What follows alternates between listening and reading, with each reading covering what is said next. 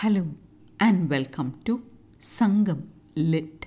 This is Nandini Karki, and in this episode, we listen to furious words uttered by a king as portrayed in Sangam literary work Purananuru 73, penned by the Chola king Nalankilli. Set in the category of Kanjitine or King's Oath, the verse highlights a surprising priority in this king's life. மெல்ல வந்து என் நல்லடி பொருந்தி ஈ என இறக்குவர் ஆயின் சீருடை முரசுகளு தாயத்து அரசோ தஞ்சம் இன்னுயிராயினும் கொடுக்குவன் இந்நிலத்து ஆற்றல் உடையோர் ஆற்றல் போற்றாது என் உள்ளம் எள்ளிய மடவோன் தெல்லிதின் துஞ்சுபுலி இடறிய சிதடன் போல உய்ந்தனன் பெயர்தலோ அரிதே மைந்துடை களைத்தின் யானைக்கால் அகப்பட்ட வன்தினி நீள்முளை போல சென்று அவன் வருந்த பொரேயன் ஆயின் பொருந்திய தீதையில் நெஞ்சத்து காதல் கொள்ளா பல்லிருங்கூந்தல் மகளிர் ஒல்லா முயக்கிடை குழைக என் தாரே Another song wherein a king swears to subdue his contemporary. Here, the king in question is the Chola king Nalankilli, who becomes furious about another Chola king Nedunkilli's intention to battle with him. Usually, it's one of the three major rulers of that era, the Chola, Chera, or Pandya, warring against the other two. Here's the unique case where two Chola kings are battling against each other, the futility of which we discussed in Purananuru 45. Let's hear what King Nalankilli has to say about this other warring Chola. If they arrive softly and resting at my fine feet, plead to me. It's easy for me to render unto them my entire domain, symbolized by its unique drums. Why, I can even give unto them my very life.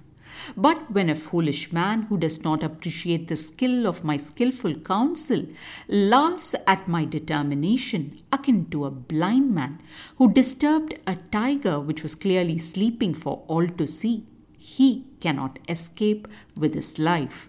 I shall go and make him suffer akin to a tall and strong shoot stuck under the feet of a huge and tough bamboo eating elephant.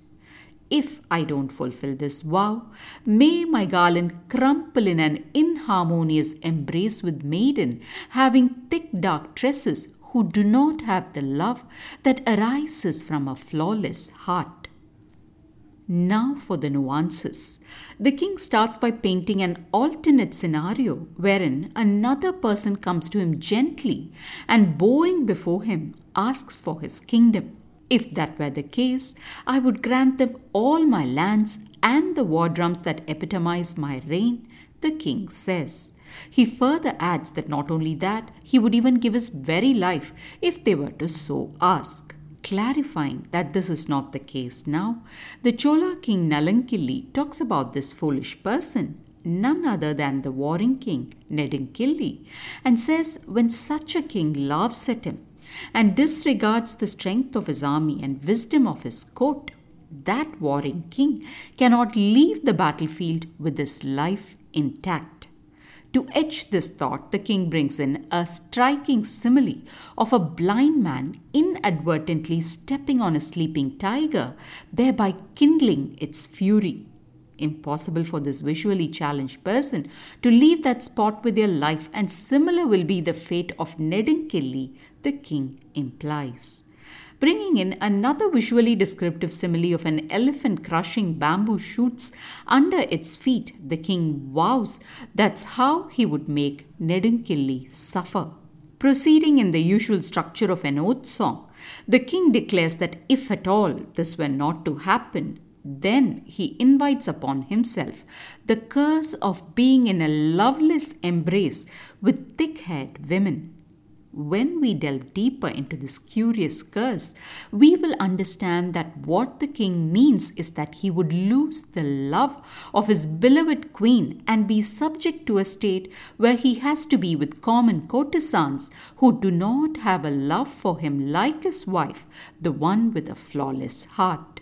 Here is a king from an ancient era, a time when men seemed to have absolute power and also exerted a high degree of control over women, expressing how the love of one woman was precious to him, something he cannot bear to have taken away.